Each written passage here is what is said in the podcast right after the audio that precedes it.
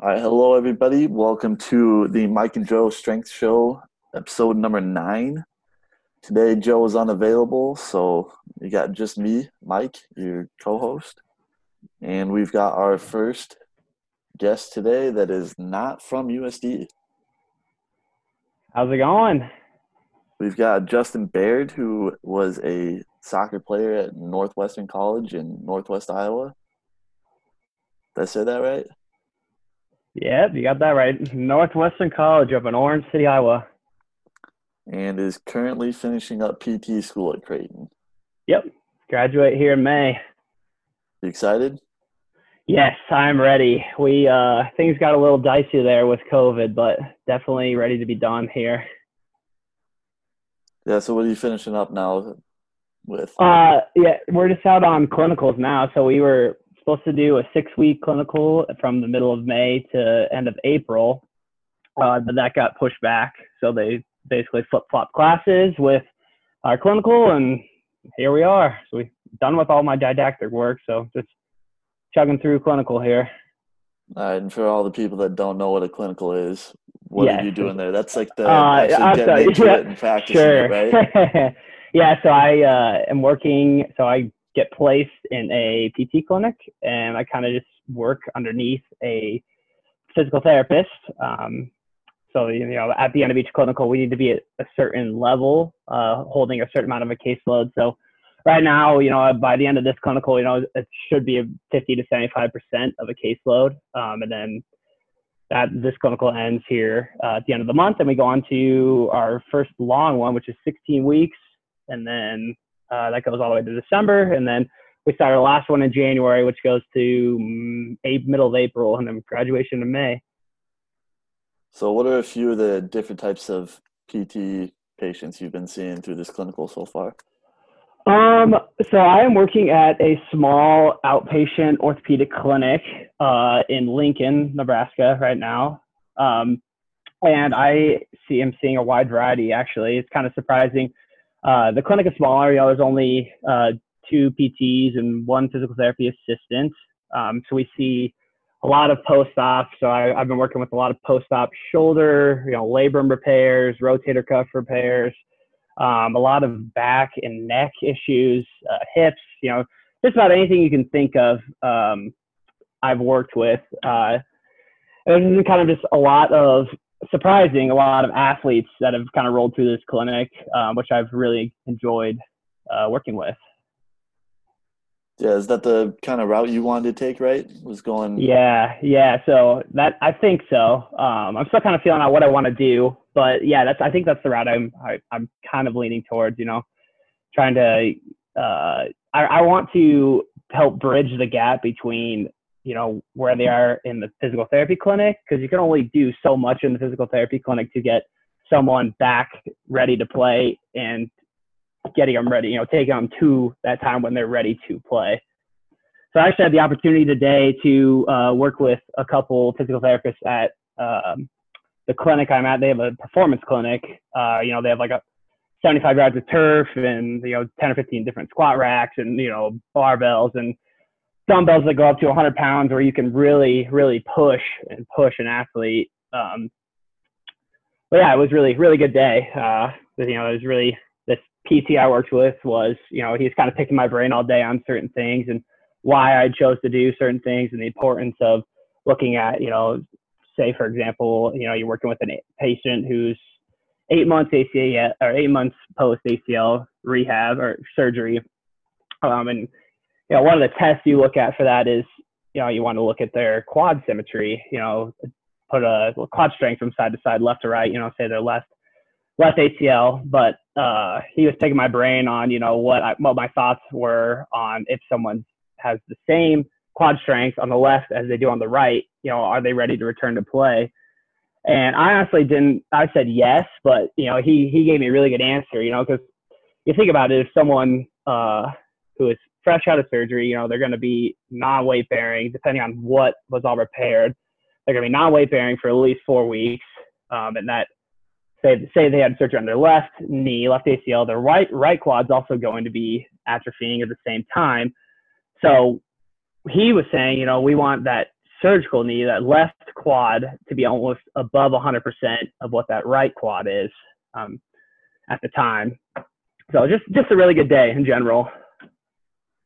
So how much of that is also trying to get both legs to their strength level uh, before the injury as well? Like, is there a certain level you want to see there?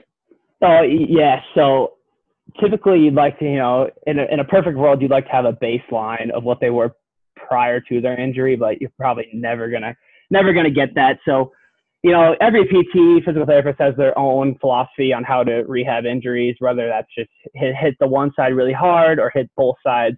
But um, I'd say definitely yeah, you need to you need to. My philosophy is you know strengthen one side, you might as well strengthen the other uh, in a situation like that. Okay, so let's go. To, we'll do two different return to play scenarios. Sure. So we'll go with the ACL since we're we're already there. Uh huh. Um, let's say so you get them post surgery. How far post surgery are you seeing them? Uh, so there's a ton of different research out there right now on nine months is the goal. Their their chance of re-tearing or re-injuring or injuring the other knee uh, significantly decreases after nine months. Um, I don't remember what the number is off the top of my head, but I, I want to say it's you know 10 to 15 percent per week. Uh, you go after nine months, so that's that's typically the goal of when you should be kind of hovering around for ACL as far as you know totally return to play because if you get them back before that, you know their chances of re-tearing, re-injuring are much greater. Yeah, so, well, I was trying to get at a little bit is how how many days after surgery are you seeing them? And like, oh, what are your oh, first oh, steps? What are the uh-huh, next steps? What do you uh-huh. want to okay, do? I'm sorry. go through that whole process. Um, sure, sure. So, um, so right after surgery, and you can see them. You know, usually they come with a post-op protocol, which you know is great for the first few weeks. Um, but you can see them. I've seen up to one. You know, it's close to five days after surgery. Just kind of depends on when they can get in and how busy the PT clinic is. Um, and you're going to be doing. It, it depends on if their weight bearing is tolerated. You know, if they can use crutches and kind of put weight through that leg, or if they're non-weight bearing at all. So, say they're non-weight bearing, because you know, say they tore their ACL and the doctor went in and also saw the meniscus was injured, or uh, they repaired the meniscus. They're going to probably going to be non-weight bearing for a certain amount of time. So during that time, you're going to be focusing on light passive or uh, quad strengthening. Um, they're going to be locked in a brace at zero degrees in both scenarios. So you're going to do a lot of, you know, quad strengthening, gait training, stuff like that um, initially. And then slowly, as you kind of progress through, they're going to, uh, they're going to slowly be unlocked more and more on the brace as far as how far they can bend the knee um, throughout the rehab. And then you start as as they go, you'll start adding more and more stuff in.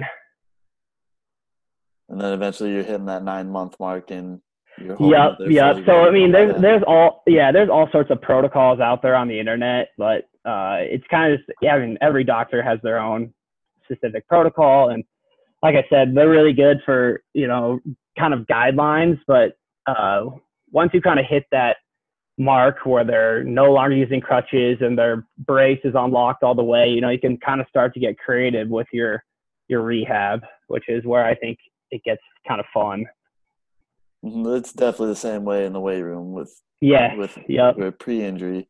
You mm-hmm. really find some fun stuff to challenge your athletes. Yes. Yep. Yeah. all right. So return to play situation number two. Let's say average Joe goes and plays basketball two, three days a week, rolls mm-hmm. their ankle. Mm-hmm. What's immediate care um, following once they get home? And how long are you thinking that they need to sit out? Oh, okay. Well, we can take this one many different routes, but let's just say it's a mild sprain. Um, what you know, I always preach. So I have my athletic training uh, certification, so ATC, athletic training certificate certification. Um, so you know, it just depends on. Let's just say it's a mild ankle sprain. You know, you would kind of hit on this in prior episodes. You know, you're going to start with your price, you know, your protection, your rest, your ice, compression, elevation right away. Um, and then, you know, I always tell people, you know, you can take Tylenol, um, try to stay away from ibuprofen, but Tylenol would be good. And then uh, just, you know, until they can fully, you know, put weight on it and start, uh, you know, it just, it, it, it kind of depends. There's so many different scenarios you can do, but mild ankle sprain, you're going to start with like light range of motion. Um, and you're going to, you know, you could do like you have the patient draw ABCs with their ankle just to get that range of motion back. And then once they're at a point, you can start uh, adding in like TheraBand exercises, just light strengthening stuff, hitting hitting the anterior, posterior muscles in the lower leg. Um, and then, you know, at a certain point, you start, you know, doing cutting and more heavy stuff, more return to play stuff. Uh, just kind of depends. Depends on how how severe the injury is. Yeah, so I bring that one up because that actually happened to me about two weeks ago. So, well, what have you been doing? How, what have you What have you been doing to rehab it? Let's see. Uh, our last PT student we had on, I immediately texted him, "Hey, what do I need to do to get back quick?" Yeah. But I think he just had me ice and apply heat, make sure it was moving, so kind of along the lines of the mobility. Um, yeah. Directly sure. after then yep. keep it elevated while you're sleeping. Yeah. Um, and so I always tell people, you know, the sooner you can get back to a normal walking pattern, you know, without a limp, the better you'll be. You know, the more weight you try, start to put through that joint, the better off you'll be. Because the more you protect it, the more that joint's going to lock up and the longer your rehab is going to be. Yeah. So I say the only time that I was scared to like step on it and put weight on it was that next morning after. I yeah. just I could feel it not feeling good at all, and then after a couple steps, it kind of just grooved back in. Was all right. Yeah. Well, that that um, that that kind of brings up another point that you know I feel is not really you know could be discussed more in you know athletic training or physical therapy or you know it, any profession is when uh, in the medical field is the psychological aspect uh, of an injury. You know, it's it's someone could be, you know, I, I see a lot of these patients who are, you know, post injury, and the biggest thing I get is, uh, you know, I'm just scared. I'm scared to put, I'm scared to fully trust that knee or fully trust that ankle, and so it, it plays a, a super super big component in, into the whole rehab. Um, and once you know, once they can kind of get over that mental block, you know, I, I, hate to use the word mental block, but once they can kind of get over that hump, things start to progress way faster, you know. So take the ankle sprain, for example, you know, once once you get them to a point where you know you think they're going to be safe, they're not going to re-injure themselves, but they're still kind of experiencing that mental block. You want to start putting them through, you know, say basketball. You want to start putting them through like some cutting drills and, um, you know, give giving them a basketball. And you know, say you're out, you have a you're in a gym where you can you know go out to the basketball court and have them run around with the basketball. You know, I think that'll that'll go a really long way in getting them to trust that joint or whatever they injured again. That is absolutely right. I think I I watched a presentation a little while back. I don't remember the exact number, but it's like fifty percent of people who don't come back from an ACL reconstruction is it's because of the mental factor, not oh, because oh, yeah. they re-injured yeah. themselves. Yeah. Not because they couldn't get back through physical therapy or strength training. Mm-hmm. Yeah, I'm like like I said, you know, as as a healthcare professional, there is only so much you can do, you know, and some people just won't ever be able to get over that block again because like those injuries are traumatic, you know, they're they can be life changing injuries, you know, just it's just something that you know something to think about, you know, the because I, well, I didn't know. yeah, it's absolutely we, life in or life altering because you go through that surgery. See, let's take a, a rotator cuff or a UCL in your elbow yeah. for like a baseball yep. player. Sure. They're sure. grafting part of your hamstring and putting it in your elbow. Yep. Yeah, and like I said, that you know those those guys that so that Tommy John surgery, you know that that is a significant rehab. And, you know they spend so many months or so many weeks locked up in a immobilizer brace where they're not moving. So if they can get over that mental block of you know if I put in the work now, my rehab is going to be quicker and I'm going to get stronger quicker you know that'll go a long way towards the back end. It's it's the same thing as you know, a lot of uh, a lot of athletes, you know, they say, you know, you're you're on a college campus, you're playing football, you tear your ACL. You know, what do they do? The athletic training staff's out there.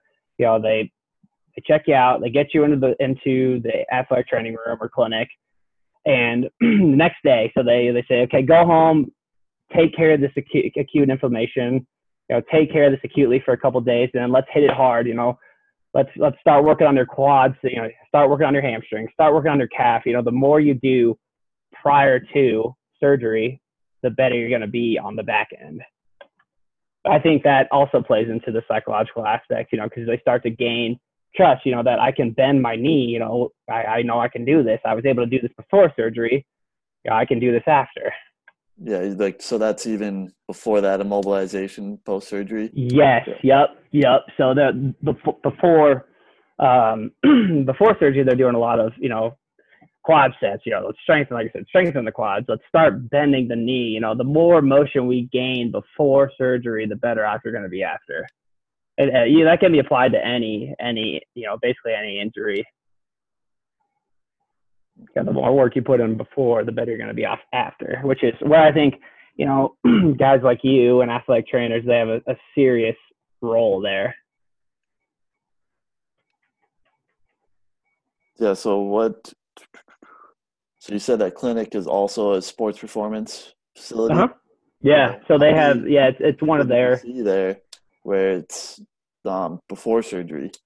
Have you have you gotten one? Uh, so so today today was my first day over there, uh, and I actually didn't see. You know, it's all post. You know, it wasn't all post op, but there was a few post op uh, surgery patients who were getting ready, close to return to play because um, this clinic is, you know, like I said, you could only do so much in a clinic if you don't have space to let, you know, patients run or, or the weights to let people lift heavy, you know. So that's what that's where this gym comes in. Um, they hit a point where you know they can't do anything more, and they send them over to this gym. But um, I am working with a younger kid right now who uh, kind of blew out his knee, basically, you know, tore his ACL and the other ligaments and a couple other ligaments in his meniscus. And he is slotted for surgery uh, next week.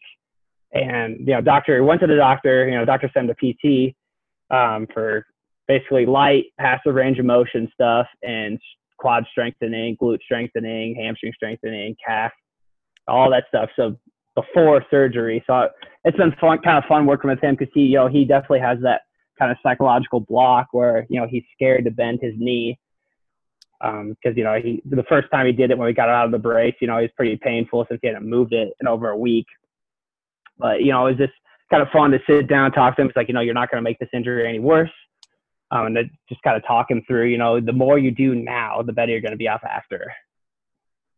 Yeah. So, what kind of got you into wanting to work with athletes through physical? Oh gosh. Uh, like, so back I, to your playing days then. Yeah. Yeah. One hundred percent. Um, yeah, I, I I feel like a lot of people that get into the physical therapy world have you know the, a lot of the same stories. You know, they worked with someone, injured themselves, ended up working with the physical therapist, um, who just like made a huge impact on their life, and you know that that was how I kind of got into physical therapy.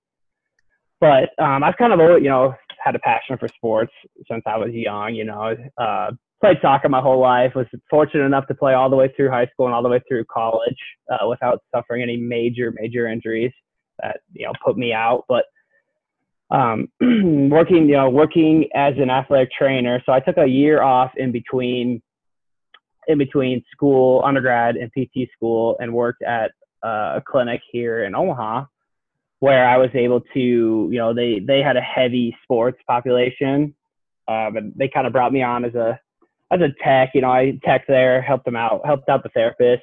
Um, but I also got the opportunity to run an out outreach ACL prevention uh, program, and that's what like really kind of lit my fire for sports. You know, wanting to help. You know, because you know a lot of these kids, you know, they they specialize in these sports, and we're seeing these injuries. Which you guys have kind of talked about this on your last episode these kids are specializing in these sports and we're seeing these you know 12 13 year old kids with massive injuries that kids at that age should not be experiencing you know but uh, so I, being able to do stuff like that, like you know, help help kids, you know, with jumping form. Jumping form is a big, big indicator. If you have poor jumping form, you know, you're more likely to suffer an injury, blow out your knee, you know.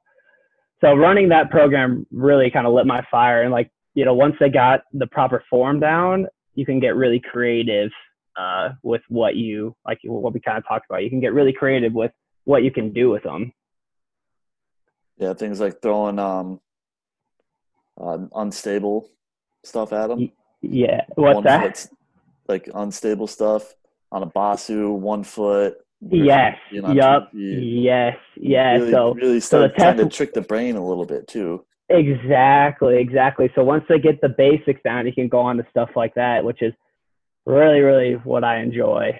But so I'd like to, you know, even what with what you're doing now, um, you know, you there's a there's a niche definitely in in communities where these these athletes, you know, they're they're I mean, don't get me wrong, there's a lot of clinics that get athletes 100% back to playing, but there's some clinics where these athletes are going and they hit a hit kind of a wall where you know they either run out of run out of insurance visits or they um, just kind of hit a wall with their rehab. They can't do anything more. That's where like someone like you with what you're doing uh, over in Ralston, you know, you have a huge opportunity to take these athletes in and to really continue to strengthen them up before they're fully ready to return to play. You know. So that was a great idea. Yeah, yeah, and like that's that's something I you know I I would love to get. That's what I actually would love to get into do. You know because it's still it's still you know you need it's still a skilled service. Um, not any. Joe Smo off the street could you know take a someone who's say, I mean we talked we're gonna let's stay with the ACLs. You know, take someone who's eight months post ACL and say, okay, you know we're gonna we're gonna put you through all this stuff and uh, you know you're gonna be ready to play. You know you have to have the knowledge in the background, which is you know someone like you, your personal trainer. Uh, you know, get pair with a physical therapist, which you which is what you had kind of been talking about doing. You know, there's a there's a need for that in in communities. Yeah, I would absolutely love to run a one-stop shop for all of that. A, yeah, yeah. Get a, get a couple strength coaches, couple PTs together. Yeah, let's, yes, let's that would that would be yes. Post. I mean, the space the space you're in now would yeah, you would be would be perfect for that. Yeah, so sad news that space is closing down. Really? So I'm now on the search for a new space, which oh, will be, no. will be fun Dude, for the next week or so. Interesting. What happened? Uh the whole like little area there got bought out. The little interesting. Huh. And I guess you call it. So sure. tear everything down besides the bar and of course. Or something. Yeah, but you getting a little. So we talked about kind of challenging the brain a little bit. What have you learned through school, kind of about the neuroscience and kind of the central nervous system? I guess a little bit. Oh, through, oh boy. Through weight training. that's that's a whole huge, broad topic there. Um, well, what do you what do you want to know? okay, we'll get a little more specific then. Let's say so I've I've got seen a lot of older clients too that mm-hmm. um, I see an anterior pelvic tilt a lot. Oh yeah, their classic lower cross syndrome. Um, lower what? Lower cross syndrome. We've got tight hip flexors, tight lower oh, back. yeah, yep, yep, yep. Weak, um, weak hip extensors. Yeah, have you learned anything to kind of turn that turn those glutes back on? Oh yeah, Oh yeah, all sorts of stuff you can do. So that that's actually a super common problem with low back pain. You know, they're they're super weak in their glutes or their uh, hip, you know, generalized hip extensors, which are basically your glutes. But um, yeah, so I mean, if you want to, as far as like getting them back into a re- neutral alignment, uh, you know, there's stuff you can do as far as like it's called mus- muscle energy techniques. Um, so basically, you're going to be on one side you want to work the quad and on the other side you want to work the hamstring. And then you're going to flip and do the other side. So it's like it's like an isometric hold basically where you throw them on their back and you have have them go in like a 90 90 position bring their hips up and their knees you know, hips and knees into a 90 90 position and you kind of stick your arm through their, you know, underneath one leg and on the on the knee of another leg, and you say, okay, push down into my arm and push up into my hand with your knee, and that works the the hamstrings on one side and the quads on the other, um, and that uh, supposedly helps kind of realign that pelvis, get it get it to where you want it.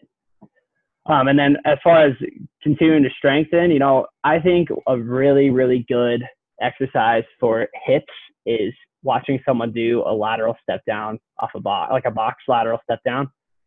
That is, that'll tell you so much information on where they're weak, where they're lacking.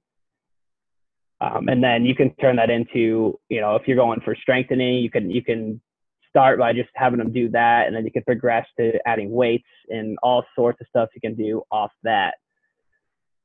So I mean, does that kind of answer answer your question as far as yeah, the pelvic yeah, tilt? I'm sure there's multiple methods on how to do this. Yeah, oh yeah, there. I mean, you, that's that's where like the, the whole creativity aspects comes in. It's like once you identify what their impairments are, you can you can go endless routes. um, I think we've touched on it a little bit during earlier shows, but like everything you can do in the weight room will get you stronger. Will um, make you more explosive. Yeah. Eventually, there's Sure. just certain ways Yeah. to go about it that'll make it happen faster. Yeah. Oh yeah.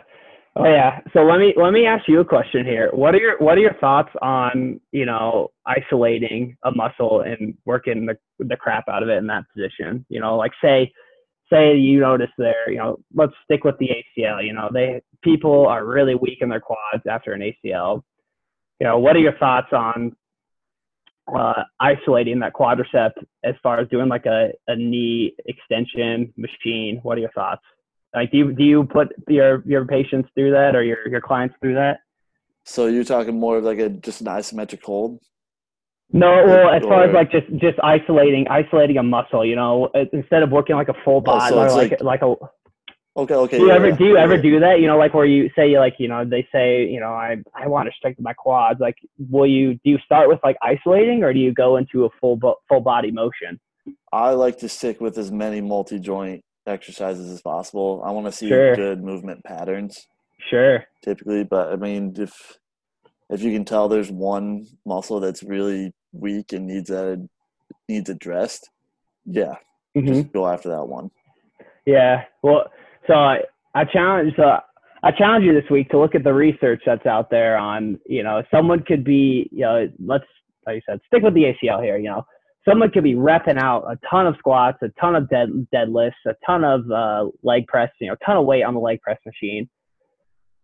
But you think they're ready to return to play? But this is what I was kind of getting at with the uh, quad symmetry. You know, you should. Yeah, I know putting someone in an isolated position and testing a muscle or working a muscle is not functional, but uh, as far as like that sort of rehab, you know, you need the you need the humans are master compensators. Yes. they will yes. they will recruit as many muscles as they can to complete a motion. You know, when something's lacking, something else is going to kick in. Yeah, So- you, and I mean, look at just reaching up on a shelf. Normally, what you would Yes. want is you would just want to see that shoulder flexion with the arm going Uh up. But then Yep. what you get is you get that shoulder flexion, but then you get a little bit of reach. So you got the obliques working on Yeah. this side. Yes, exactly. And you get, you know, you, you typically see the shoulder hike. They're hiking the shoulder to Yeah. get more motion. And so, you know, that's why looking at the quads in the isolated position is so important. You know, have you heard of like a handheld dynamometer? Yeah, yeah, I've got. Yeah, yeah. So like, okay, perfect. So like putting someone in an isolated, you know, position, a 90 seated position where they're going to just isolate their quads and have them kick out into that. That is how you get a true idea of where their injured limb is compared to their non-injured limb. Okay, But that makes it. Yeah, yeah, that makes yeah, sense then. Yeah. So like, so like I said, like human, like like I said, someone could just be repping out stuff uh, with like squats and all this stuff, but if they don't have the proper quad strength, they're going to go out and injure themselves again. Yeah, good one. I don't have any experience with the equipment, but it's uh, I think they call it a clean pull. Yep. Just stationary. You're just sitting on two force plates, one for each leg, and all you're doing is trying to put as much force in the ground without moving to kind of Yeah. test your legs that way. Sure, trying to keep trying to keep equal equal weight through both feet. Yeah, also a good indicator of how much strength you have for, let's Yeah. say, just Yeah. specific to basketball, that jumping motion. Mhm. Mhm. And that's that's uh, why I also like kind of the lateral step down off the box because that really isolates, you know, the hip musculature. You know, it, it's a good good workout for your glutes. You know, you know that'll tell you if they have a weak glute, glute med, glute glute medius, glute min. That'll really isolate those. Um, you know, just just finding ways to put people in positions to isolate certain muscles where you think they're having deficits. And that reminds, so that reminds me of something I learned just this week. Um, I like to use a single leg balance test with clients to just kind of see where Oh yeah, at. that's a good one. But Yep. then what I learned is you can drop that down and have them go single leg balance, but with your knee on the bench. So Yeah. let's say you have great balance on, um, but you don't trust it. You, maybe they're just moving a lot in that ankle to keep themselves hmm stable. Drop them down to that bench. Now you can Yeah. tell that it's going to be that hip problem. Yes, yep, and that's that's exactly what we've been kind of talking about. Getting getting creative and finding ways to seek out impairments. You know, identify impairments and where where people are lacking. Because the body will the body will do whatever it can to compensate and keep you moving.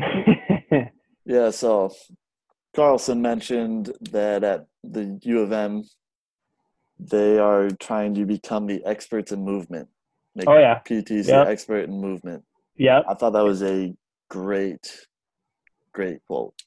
yes, yep. That's that's what Creighton. So Creighton was one of the first uh, doctorate DPT degrees in the country. So they kind of started the started that trend. They were also one of I think they were the first for OT as well, occupational therapy. But um, yes, the, from day one of our program, you know, there that's why we have the doctorate degree. You know, we're uh, we're we're masters of movement, analyzing when we're constantly constantly analyzing people. I I mean I even do it uh do it we're just walking around, you oh, know. I've I've seen stuff Uh, like that too all the time. Yeah, I'm an- constantly analyzing the way people walk. Like I, my wife Jenna, I always, I'm always commenting. He's like, Jenna, you know, keep your shoulders up when you're running. I'm sure she loves that. yeah, she, she she hates it, but Uh, yeah, but yes, that that is from day one of the program when we started uh, two years ago. That's what they really preached is that's why we have the degree, and uh, you know we're we're seeing more and more referrals from doctors to you know where it just says back pain. If I like a patient will come with a script from a doctor that says back pain, eval and treat.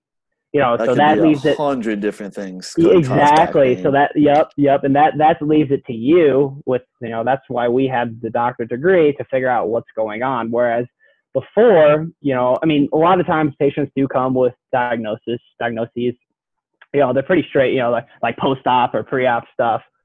Um and sometimes it's pretty obvious what's going on but um sometimes they'll send a script that like i said it's just back pain eval and treat. And whereas before you know things have shifted over the last you know 20 30 years in pt where the doctor would would send over a script and it'd be okay you know this person has shoulder impingement you know and then they they lay out exactly what you want to do you know it's like so work on gentle range of motion to start and light strengthening at three weeks and you know you don't see much of that anymore you know that they're leaving like doctors physicians are leaving it up to physical therapists to you know kind of do what do what they want to do with patients, which is you know really awesome. Yeah, and with that low back pain, with how many different things that can be causing it, Oh yeah, yeah, you got it one size fit all for everybody. And exactly. I've had clients come in before and say, "Hey, my back's hurting a little bit." Um, give them a certain protocol. Yeah, yeah, Immediately feel better. It's like, "Whoa, I can't believe that actually worked." Next Right. person comes in with low back pain. You're like, "Okay, that worked for this guy. I'll try that first. And Yeah. You're just like, "Nope, this isn't. This is making it worse." right. It's it. Yeah, the body's a weird thing, and that brings me to another point. You know, it's like with exercise. You know, just because something works for one person, like you, you just said, it's not going to work for someone else. You know, yet. Well, that's what what's also kind of fun about rehab is you got to give stuff to patients that's that's going to make them uh, that make them excited. You know, stuff that you know they're going to do at home. So if you give them stuff that's like boring and, and something like they don't like to do, they're not going to do it. Mm. yeah, and that, yeah, you you probably can attest to that too with your clients. You know, if you give them stuff that they just can't do at home, you know, they don't have the equipment. You know, they're obviously not going to do it. I think the one of the biggest ones I see is the difference between upper body and lower body strength, where you can. I think most of the clients I ever worked with, they can anything upper body I give them, they're good to go with. Their bench presses, yeah. any type of row, pull ups, whatever. But yeah. then, then you get them down and let's say they just want to do a simple split squat or a simple lunge, and it's a it can be a struggle. Mhm. because people always skip leg day. uh, I'm glad I learned to love leg day. That's my favorite now. yeah, you've been putting up some weight, that's for sure. Yeah, so let's uh, switch routes a little more to the strength and conditioning side. What was your strength and conditioning program like at Northwestern? Uh, so we went through a big old shift when I was there. Um, so they they brought in a new guy who really changed things around. So Northwestern, they my first year we kind of had a not so great gym for our athletes. You know, it's kind of just your standard gym. Uh, but then they had raised enough money and they built this massive state of the art field house. You know, 60 yards of turf and this huge gym that could literally fit the whole football team. You know, they probably had 20 to 30 squat racks and you know all sorts of weights and so our our our program went from you know okay and to you know fantastic, but um, the guy that came in, uh, you know, he's a great dude and super knowledgeable, knows just about everything there's to know, and but he he you know didn't have the knowledge. I, I, I take that back. He he was having us do things uh, like max out dead or max out squat like day before games. And you know just frying frying our legs the day before game.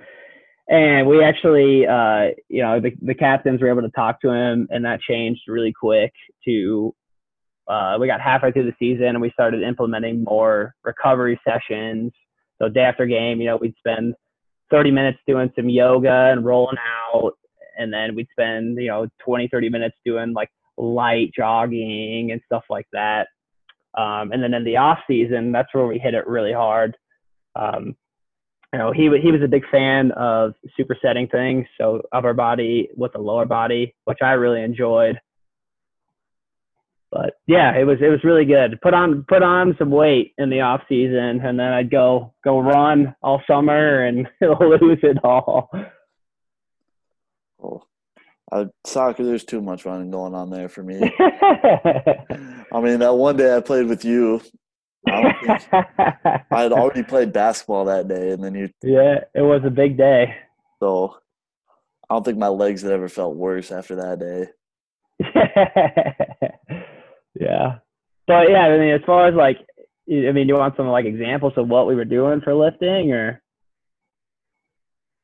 Um. So you kind of got into the superset thing. You yeah, you enjoyed the upper lower supersets. I think most of what I've done with myself or clients has been push pull.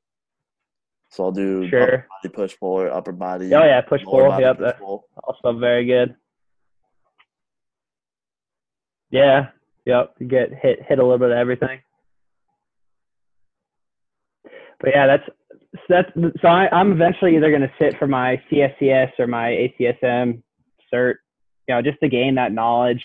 Uh, so I think that that's a huge thing in the the physical therapy world. Is like like I kind of hit on uh, for this whole podcast is you know it's you have to be creative sometimes, and you know you have to have that knowledge to you know what know what to do with someone, how to how to preach or how to teach proper form, and so I, I yeah I, I'm going to work towards those those certs one of those certs here soon, probably uh, before I get a job here this next summer. Well, if you keep listening to these episodes, you'll learn a little bit more. Yes, sir. Um, I plan I to. we do like talking to everybody about their uh, experience with that test. Yep. So you said you've listened to most of them, so you probably got a good idea of where to start and get through that. Yeah. That kind of yeah. So our our No, go ahead. Sorry. So yeah, like well, okay, this is about second to last question I got for you. Um, Sure. Is there a continuing education process with physical therapists too, like kind of like there is with the personal trainer or strength coach? Yep. That's CS. Yes. Yep. Yes. Yep. There every two years you have to get X amount of hours. Sure. What the, I, I want to say forty. You have to get forty hours every two years. Um, that I should know, but I don't yet. But for for athletic training, it's it's fifty hours. You have to get forty hours of just normal CEUs, continuing ed, and then you have to get ten hours of evidence based practice.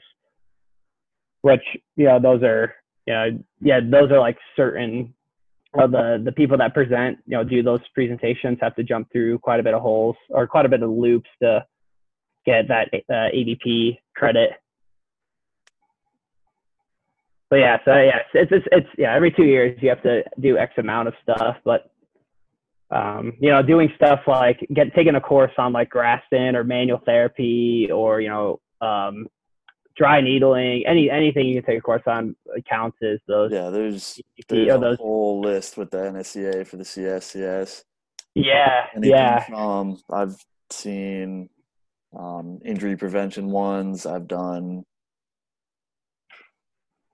I can't even remember. It's been a while since I had Yeah. to, but yeah know there's our of our speed stuff. There's agility Yeah. training. There's sure female only training. There's anything you can really think of. hmm Yeah, our, our my athletic training ones were due in December, uh, and I I spent a lot of time last year uh, doing listening to concussion rehab stuff because you know that that's changing on a weekly basis. There's so much research out there on concussions. Yeah, that's why I'm glad I'm sticking with a uh, all the sports I've ever played. You don't use your head at all. Yeah, Basketball, baseball, Yeah. you're not using your yeah, head. yep. But How much? So how much of that do you see in soccer with the concussions? I know it's A- fairly a common in women's. But yeah, yep. So it, I'd say I know there's a stat out there somewhere, but soccer is is one of the top uh, top when it comes to concussions. And for some reason, it's it's women more than men. But yeah, soccer. You know, you're constantly bashing into people, and like those those soccer balls that you know the goalkeepers kick way up in the air. You know, even even something as simple as that can cause a concussion. Well, even even on a header, you think like you see it while you're watching soccer games, and they're just heading it like it's nothing. But that ball is Yeah. not soft. Oh, and, no, they they are. I I can attest to that. Headed a few balls in my time where it's like, oh, why did I just do that? But I mean, oh, you see a lot of people wearing those padded helmet things, you know, Mhm. the headbands or the helmets, Mhm. and I I don't think those do anything. anything but I mean, everyone has their opinions on them, but I think they uh, give people a false sense of confidence and they end up going into something harder, like a header harder or a challenge harder. But that wearing that padding does not stop your brain from rattling or, or around in your head.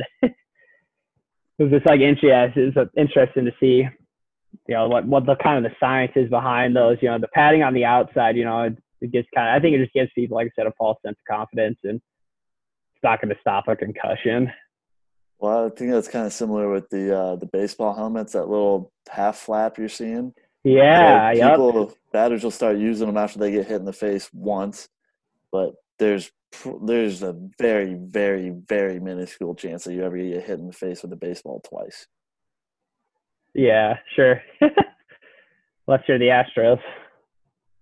Unless Joe Kelly's on the mound. yeah. Oh, that was hilarious. That was a fun day of baseball. I'm glad we got baseball back. yeah, man. The, the whole Florida Marlins thing is crazy. Yeah, I was telling somebody that they should just drop the Marlins out, give everybody the wins. yeah. There's Uh, a, there's a quick seven for for my Braves. yeah, right.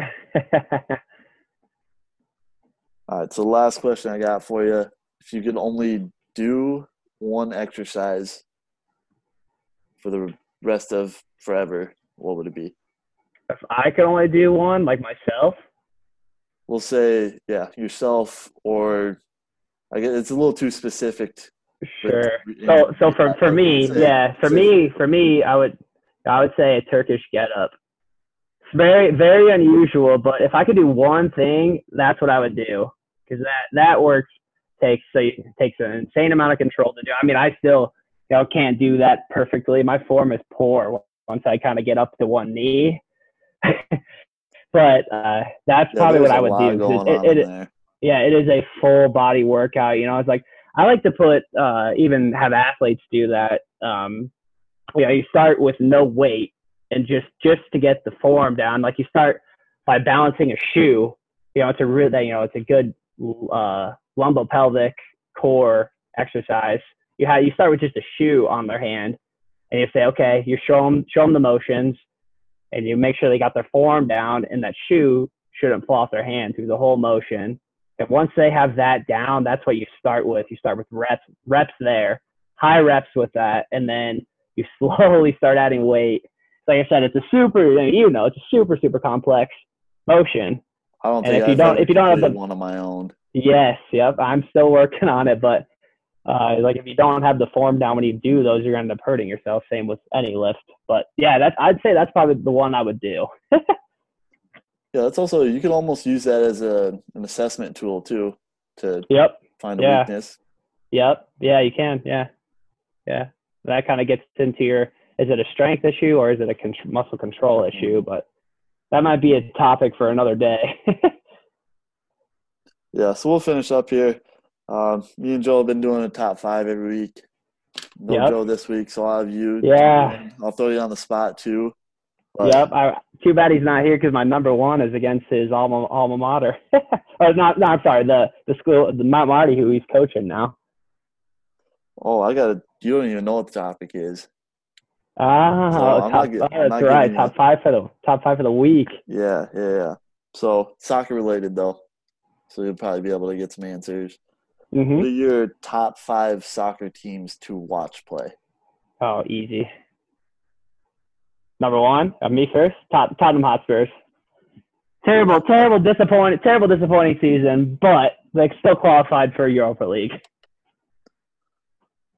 How did they sneak in? Yeah, sixth place, sir. They oh, snuck good. in there. Also, Wolves dropped out then because Leicester finished. No, no, no, no, not not Champions League. They qualified for Europa. Yeah, yeah, yeah, so they, the yeah. They, they yes, yep, yeah. They jumped Wolves. Yeah. Oh, good for them. Yeah, just just barely. All right, so this isn't top on my list, but the only Premier League team I have is Chelsea. Chelsea, of course, Christian I'm, I'm Christian Pulisic. Every single, every single American, wherever they yep. go. So yep.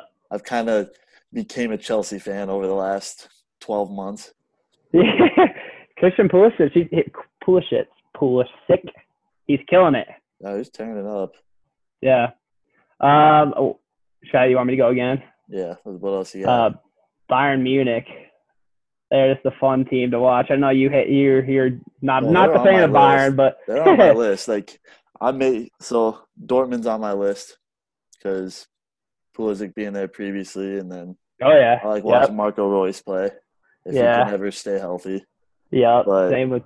No, I put Bayern on my list too. Like you just got to respect how good they are, and like just how much, just how fun it is to watch good soccer when they play. Yeah, yeah, they yeah, just the way they move the ball. It's unlike unlike any other team. Uh, what's third one on your list? U.S. national men's team, sir. Easy, That's, easy go to there. That was know. my number one. Yeah, I knew. I could have told you that. but yeah, you know, just they'll get there. They'll get there one day. 2026 World Cup, you know, if it's oh, in Kansas wait City. For that. I'm gonna try yeah. and go to as many games, even if they're not in Kansas City. Yeah, man, we're we're literally gonna do the same. Just be a fun time. Hopefully, they'll have their coaching staff under control by then, and yeah, maybe Jesse Marsch coming in. Potentially, He's yeah. Tearing it up in um in Austria. Yeah, yeah. To be, yeah. I don't know what's gonna happen, but it'll be interesting. That's for sure. But hopefully they they bring up some young guys uh, that the young guys from the yeah, the, I, acad- the developmental can, academy. I absolutely don't want to see Michael Bradley ever played. No, national team I can. Again. I can. So agree, yep, I can agree with that. All right, so what we got? three of yours so far. You got two to go. Two to go, man. I mean, if we're just naming naming teams, uh, I like to watch AC Milan. They're another fun team. Actually, AC Milan. I, I would watch Ajax over AC Milan. That's true. They they always have good young players, and then uh, yes, that that that Champions League last year, whoo, Tottenham scored in the 93rd minute. My boy Lucas to push them through. Talk about a roller coaster of a game. I think Chelsea and Ajax had won the Champions League like that this year too. Yeah. Where it was like, but Ajax scored two zero or something, and then Chelsea won like four three. Yeah, they yeah they'd come back in a crazy, but yeah, that's starting up again here in a couple in the next week, I think. They're on to they're on the group uh, 16, 16 stage. So, yeah. I'll, I'll, go with. I'd like to see Bayern win that. Yeah. Or I guess no. Yeah. Uh, last team on my league or on my list is still alive. RB Leipzig. Leipzig. Yep. I was just got a real, like real fun style of play to watch too. It's very yes. fast, a lot of counterattack, and they've got an American. So. Mhm. Yeah. You know they they look very good against uh, Tottenham. But. All right, five and five. A little yep, overlap. Sure. So yep, you know it. That's it for today then. Thanks for coming on, yeah. Justin. Yeah, I appreciate it. I always uh, like to jump the opportunity. Yeah, I, I hope everybody learned something a little new today. Yeah, definitely. All righty. Well, thanks for having me on. Yeah, thanks again. And everybody's listening, go ahead and subscribe and five star and in the review box, tell us your favorite soccer team to watch.